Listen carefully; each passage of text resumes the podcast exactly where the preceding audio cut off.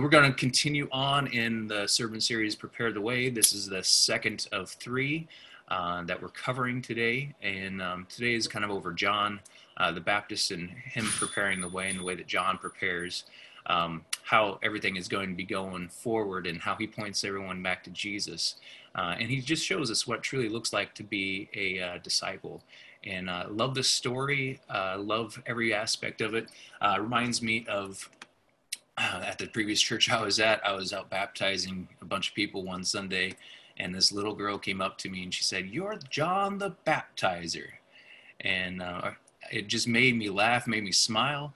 Um, and so whenever I see John the Baptist, I always think of John the Baptizer. Um, and I just said, you know, it's my honor to be able to do this on behalf of God and the church and um, really of God. So it's fun to point it back to Him. Um, and just made me smile. That little girl, she's about five years old, that came up to me and said that. So uh, it's awesome. Uh, so we're to uh, learn about discipleship. That's something here at Emerge that we want to make sure that we are focused on uh, and that we don't just rely on a Sunday uh, event, a gathering for it to carry us throughout the entire week. We don't want you just to be coming in, consuming for that time period, and then just sitting on it. Yeah, you want you to sit on it, but we also want you to invest into your family, your friends, uh, your small group, and, and all those that you come into contact, coworkers, whoever it may be. And so we're going to talk with, about discipleship throughout this because um, we want you to live and breathe everything uh, that Jesus has and does in and through you, and so that we can just communicate it through and point everything back to Him. And that's that's why we're going to be reading um, this from John the Baptist because you'll see how he points everyone back.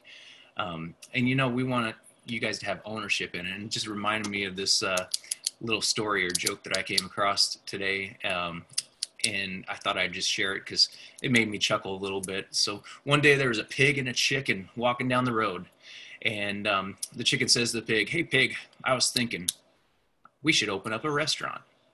The pig replies, Hmm, maybe, but what should we call it? The chicken thinks and then responds, How about bacon and eggs? The pig said, after thinking for just a few moments, he says, No thanks. I'd be fully committed, but you'd only be partially involved. I thought that was kind of a, uh, a good little illustration there because, you know, we all want to have a bit of skin in the game um, and be able to leave our mark on others and be able to push them towards Jesus. So we all have our own DNA, we have our own set of people that we can influence and come around. And um, we can just leave our mark, which is the mark of Jesus, on them. And so let's uh, go on here. We're going to start in uh, First John uh, as we're walking through the Gospels here. So if you want to open up to John 1, you can.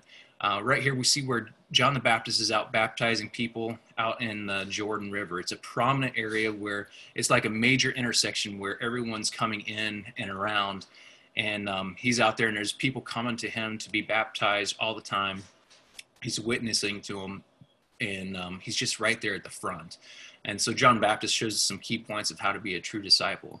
Uh, but also, before I get started in pulling this together, I remember what I said last week about apostles and disciples, and I kind of wanted to explain that just a little bit more because I know I didn't make it very clear. Uh, and I also just want to make it a little more clear to you guys. So, um, when you look at the term apostle and disciple, they're used in conjunction together. So, you'll see them used in one way or shape or form in the same, but they're really not. You see, the disciples are ones that are called by Jesus, that are called into a relationship with him and um, will be discipled by him. But where apostles were the ones that were sent out. So they're sent out to give and spread the good news. And, and that's the real variation, the difference between the two, because um, it's the sending out of the apostles. So you'll see that the 12 disciples, or should we say 13, because Judas dropped off and then um, we added in the other one. But you've got where the disciples were called and then they were sent out. And so that's why they were called the apostles. And it, you can see that in mark 3 14 um, and then it says then he appointed the 12 whom he also named apostles uh, that they might be with him and that, that he might send them out to preach and to have the power to heal his sickness and to cast out demons. Uh, so i'll talk a little bit more about disciples at the back end of it as far as how it still applies to us today. But if you want to start at uh, john 119 i'll open up my bible here and we'll start reading so John 1:19. It says, Now this was John's testimony, as in John the Baptist, when the Jews of Jerusalem sent priests and Levites to ask him who he was. He did not fail to confess, but confessed freely, I am not the Christ. So you see already here at the beginning that John the Baptist is pointing everyone back to Jesus uh, and continuing just to keep them going towards Jesus and not fall on his eyes, fall their eyes on him as anybody else. So they asked him, Then who are you? Are you Elijah? He said, I am not. Are you the prophet? He answered, No. Finally, they said, Who are you? Give us an answer so we can take back to those who sent us. John replied in the words of Isaiah the prophet. So love that. He's pointing back to Isaiah 43 right here. It says, I am the voice of the one calling in the desert, make straight the way of the Lord. So what he's doing there is he's utilizing scripture, which these Pharisees already know, to point them back to what is already being foretold of what's coming. Uh, so he's continuing to point them back and towards Jesus and not himself. But he was referring to himself in this aspect of being the one out calling and pointing the, uh, making the way straight for the Lord. Uh, so, verse 24, it says, Now some Pharisees who had been sent questioned him, Why then do you baptize if you're not the Christ, nor Elijah, nor the prophet? He says, I baptize with water, but among you stands one you do not know. He is the one who comes after me, the thongs of whose sandals I am not worthy to untie. And this all happened at Bethany, at the other side of the Jordan, where John was baptizing. So, continuing on, verse 29. The next day, John was uh, John saw Jesus coming toward him, and he said, "Look, the Lamb of God who takes away the sin of the world. This is the one I meant when I said, A man who comes after me has surpassed me because he was before me. I myself did not know him. Now, right there, John the Baptist was just saying that he didn't know that Jesus was the Messiah until after the baptism of Jesus. So that's why he's saying that I myself did not know him. Um, but the reason that I came baptizing with water was that he might be revealed to Israel. Then John gave this testimony I saw a spirit come down from heaven as a dove and remain on him. I would not have known him except that the one who sent me to baptize with water told me. The man on whom you see the Spirit come down and remain is he who will baptize with the Holy Spirit. I have seen and I have testified to this. Now, here's a right here, starting off into um, verse 35 is um, another one of these key aspects of John and discipleship and pushing others towards Jesus. It says the next day John was there again with two of his disciples when he saw Jesus passing by, and he said again, Look, the Lamb of God. When the two disciples heard him say this, they followed Jesus. Turning around, Jesus saw them following and asked, What do you want? They said, Rabbi, which means teacher. Where are you staying? He said, Come, and you will see. So they went there and saw where he was staying and spent the day with him. And it was about the tenth hour or four o'clock, as some people say. Andrew, Simon Peter's brother, was one of the two who had heard that John heard what John had said and who had followed Jesus. The first thing Andrew did was to find his brother Simon and tell him, We have found the Messiah, that is the Christ. And he brought him to Jesus. And Jesus looked at him and said, You are Simon, son of John and you will be called Cephas, which then translated as Peter. So when it, we say um, in this little area right here in these verses, it said that there's two disciples, Andrew, and the other one wasn't named. Um, it is believed that that is John, um, who is the author of this book. So John the Apostle was the one of the two that stopped following John the Baptist and started following Jesus. Now, fast forward, uh, if you're in the Bible app, you already see it there, but if you go to um, John 3, we're going to finish it out here with a, a couple verses here in chapter 3 of John, John 3, verse 22. So after this, Jesus and his disciples went out into the Judean countryside, where he spent some time with them and baptized. Now, John was also baptizing at Aenon near Salem because there was plenty of water and people were constantly coming to be baptized. This was before John was put to death or put in prison and then ultimately to death. And that would be John the Baptist for clarification. Uh, verse 25 An argument developed between some of John's disciples and a certain Jew over the matter of ceremonial washing. They came to John and said to him, Rabbi. So, that again, that was a, just a standard term of teacher not calling him an equal to Jesus, but he was their teacher, he was their disciple. And so they called him rabbi out of respect and honor. Um, that man who was with you on the other side of the Jordan, the one you testified about, well, he is baptizing and everyone is going to him. To this, John replied, A man can receive only what is given from heaven. You, are, you yourselves can testify that I said, I am not the Christ, but am sent ahead of you. I love this illustration that he gives. The bride belongs to the bridegroom. The friend who attends the bridegroom waits and listens for him, and is full of joy when he hears the bridegroom's voice. That joy is mine, and it is now complete. He must become greater, and I must become less. So he's taken that time to say, you know, it's just like a wedding, and the true joy you have for your own friend to be married and seeing that coming into fruition uh, and, and, being able to celebrate with them. So it's a great visual that he provided for them. Now let's finish out 31 through 35, and then we'll get into some points here. So 31, uh, the one who comes from above is above all. The one who is from the earth belongs to the earth and speaks as one from the earth. The one who comes from heaven is above all. He testifies to what he has seen and heard, and no one, uh, but no one accepts his testimony. The man who has accepted it has certified that God is truthful. For the one whom God has sent speaks the words of God. For God gives a spirit without limit. That's awesome. The Father loves the Son and has placed everything in his hands. Whoever believes in the Son has eternal life, but whoever rejects the Son will not see life, for God's wrath remains on him. Strong words to finish that out, huh? Well, this is a great start and view of discipleship. Uh, discipleship is an ongoing process, and just one of the things that John the Baptist does very well, and he's continuing to point his disciples to Jesus. I just love how he says, "Look, the Lamb of God," and then he lets his disciples freely follow him, and and follow Jesus, and and is not offended. So he's done his job of spending time with them, and he's pointing them to Jesus the whole time, and he's able just to put them into Jesus' hands, which is just truly what discipleship looks like because you want to invest in people and send them off so that they can do the same thing and continue that relationship with Jesus. So, discipleship is an important job for all of us. Uh, in fact, the Bible uses the word disciple 269 times. In the Gospels, you'll see it 231 times, which is crazy.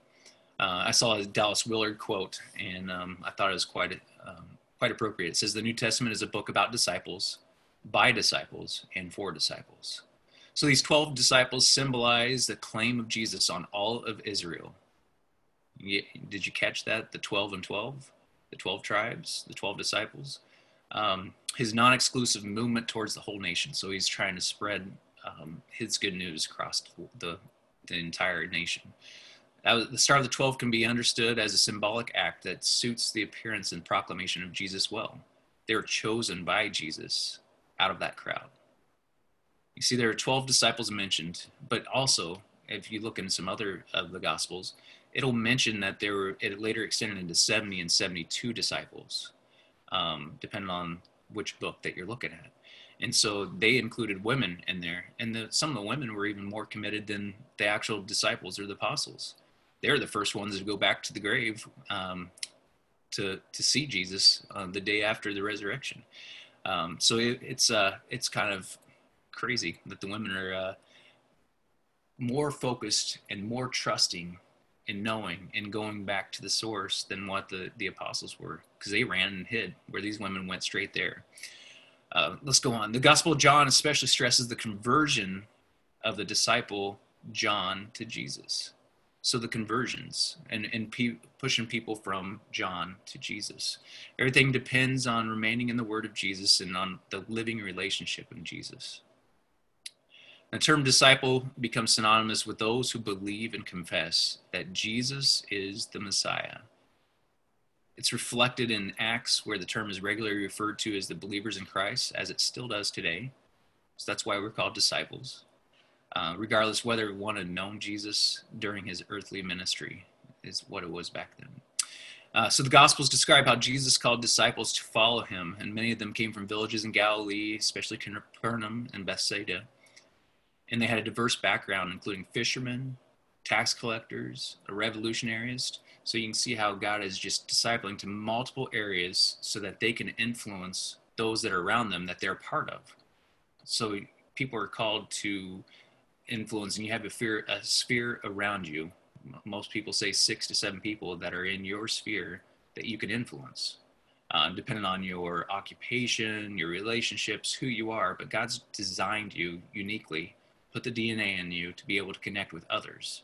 And so um, that's what that's what we're called to do is to be disciples and to reach others. Um, if you look back at the disciples back in the day, they were equipped only with the bare essentials, uh, and they were to remain dependent on the goodwill of God. That was from Mark. Uh, their equipment would be a reflection of the gospel itself. And um, so, really, it's just leaning in on Jesus, following him, and trusting him. So, how do you become disciple makers? What can we learn from all this? Uh, this is something that we can and should do with our kids, our friends, our coworkers. So I listed out a few of these uh, points down here, which you can take some additional notes if you want. Um, but the first one is it's a heart matter.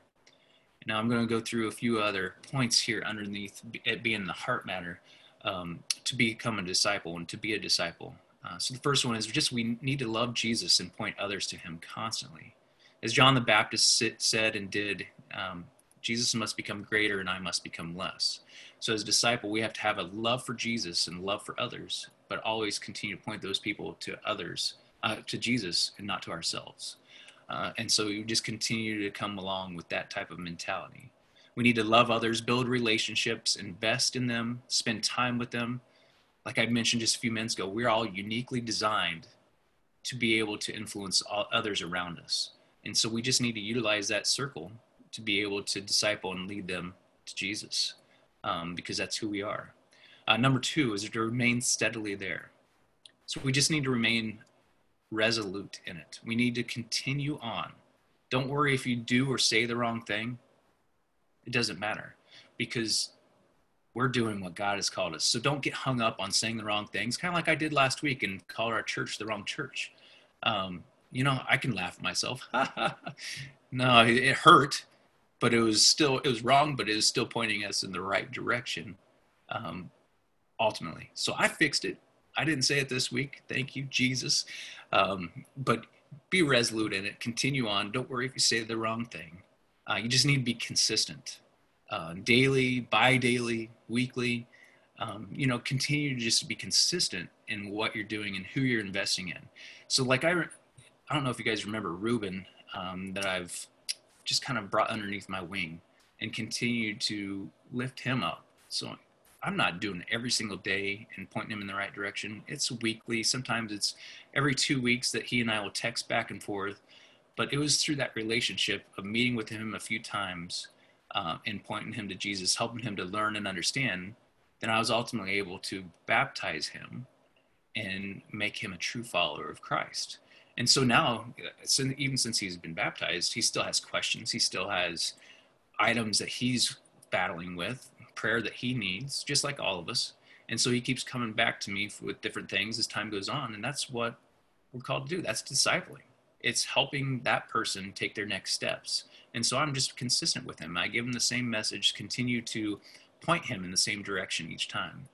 Uh, the third point within this uh, remain steadily there would be to be present. You know, that's really what it is. It's just being there. You know, if you think about the disciples or the apostles, I should say, um, their time with Jesus, let's do some rough math. I saw this from John Ordenberg. It says um, you could roughly say that those disciples had 10 hours per day times 340 days. We'll say we gave them some days off throughout those um, those days or throughout those years times the three years that's 10,200 hours of discipleship with Jesus. Even though they had all those hours with Jesus, we still saw them falter, right? We still saw them be fearful when Jesus was hung on that cross. We saw them fearful when they were confronted by others, but they still knew and loved Jesus and ultimately pointed others to Jesus. But they're, they're, they made mistakes too. So, regardless of how much we invest into others, we're still going to see them falter. That's that's what the point is there. Were going to see them struggle. They're going to have their bad days, their bad weeks, months, years, who knows. Um, so don't take it to heart when they do struggle or slip off. Um, and finally, point number three is grow together. We want to grow in your love of the word. Dig in deep, learn, challenge, question, teach those that you're discipling the word. Just go through it. Uh, continue to strive, take one step after another, get closer to Jesus, do ministry together. And it doesn't have to be ministry per se. Be in the community, do small groups, just do life together, have meals together with those that you're trying to disciple and point in the right direction. So, in all this, um, you're just going to leave a mark. I saw this story about Disney and Pixar movies, and um, it comes back to the Cal, um, make sure I'm saying Cal Arts, California Institute of the Arts. And they all leave their mark on all the videos, all the um, movies that they put out, either um, cartoons or in person and um, they leave this mark called A113, and it points back to any of the Cal Arts alumnus. So if they worked on a film, they're going to tie in this A113 into any of these Disney and Pixar movies that you see specifically. Um, so, for instance, in Toy Story, on Andy's mom's license plate, if you look at it, you'll see A113. It's a door number in Monsters University. It's a camera model on, under Finding Nemo. It's on a rat's ear tag in Ratatouille. Thule uh, and it's a train number in cars. And that's just a few of them. So that means that an artist that graduated from California Institute of Arts left their trademark, left their mark on those films. You can even see it in, in the Hunger Games and Mission Impossible. You'll see that A113 somewhere else. Uh, it's a digital calling card, a cinematic um, fingerprint. It's a message to the public that they were there. So, what is your calling card? What is your fingerprint? What is your message to the public? How will you communicate it to the world?